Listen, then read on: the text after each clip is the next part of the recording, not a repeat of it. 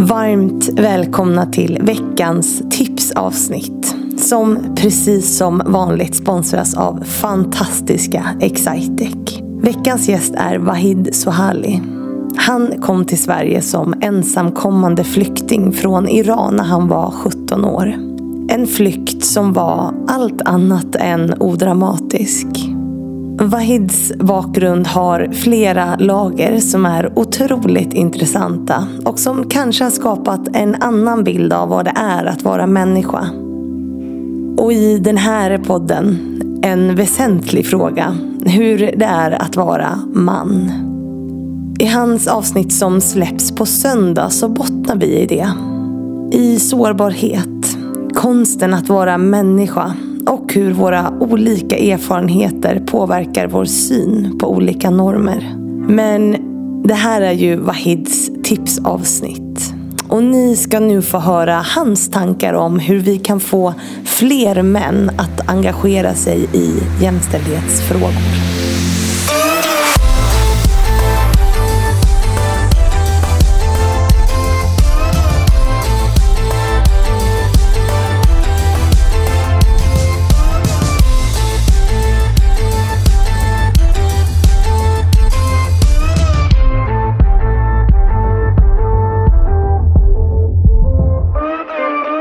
Då säger vi hej och varmt välkommen till Wahid Sohali. Tack. Eh, och min klippare blir så arg på mig. För att jag gör samma intron varje gång och i varje intro så säger jag också så här, jag måste göra om introna. Alltså när jag välkomnar gästen till de här avsnitten. Okay. Men jag, jag har inte lyckats komma på något kreativt än så jag fortsätter i samma Mm, spår. mm. Du och jag har spelat in ett avsnitt precis. Eh, Du är en av få män som får komma hit. Mm.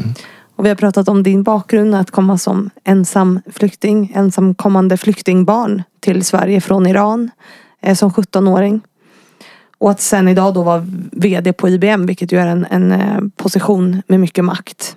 Hur du har tagit dig dit och din syn på ledarskap egentligen. Ett jättebra samtal. Mm, tack. Mm. Jag håller med. Ja, vad bra att du känner dig utpumpad nu. Trött. det brukar man göra. Det är dessutom fredag eftermiddag. Mm.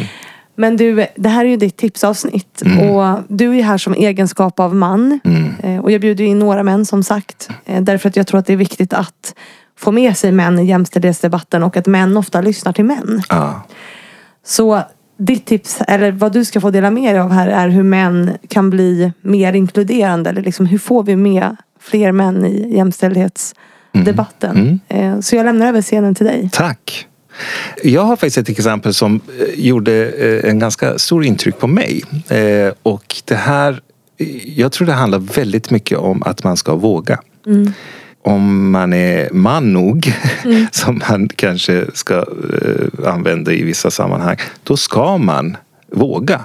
Och ett exempel som, som jag sa, det, det är faktiskt det här Vem vill bli miljonär? eh, Programmet som man tittade på förut. Och det, det, när du inte kan svaret så handlar det om tre alternativ du får eh, som livlinor. Antingen är det 50-50 vilket gör att man tar bort två av de fyra svaren. Då får du gissa mellan en av de två som är kvar och då blir det 50% chans att du gissar rätt.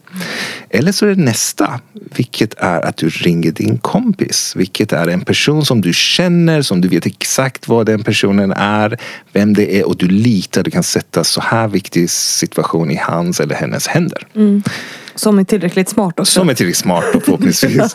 och sannolikheten att, att den person som du litar på så mycket att ge dig rätt svar är 65 procent.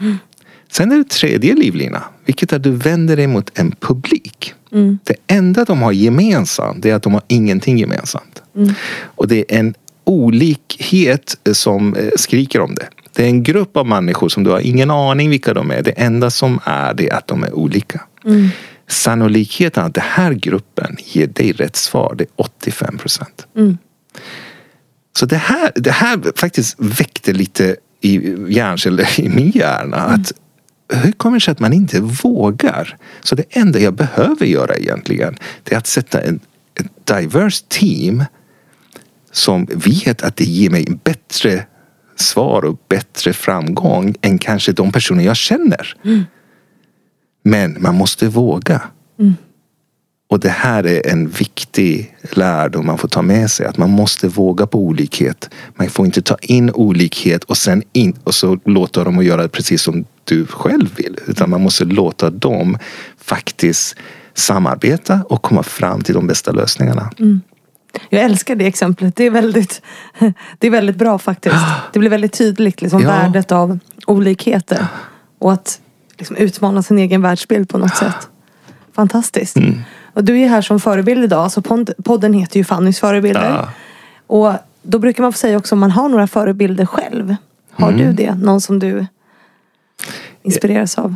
Ja, absolut. Och det är, det är mina föräldrar. Mm. Det är fint. Ja. Varför inspirerar de dig? De har eh, deras sätt att inte hantera mig och min situation utan hela sin omgivning, sättet de har eh, ja, eh, påverkat andra människor, påverkat saker runt omkring sig mm. har inspirerat mig. Så det har inte alltid handlat om dem eller sina barn utan det handlar om vilket intryck de gör på det som är runt omkring. Mm. Fantastiskt. Mm. Då säger vi tusen tack och så säger vi åt dem som lyssnar nu att de ska lyssna på söndag. Mm. Tack för att du har varit här. Tack själv Fanny. Tack.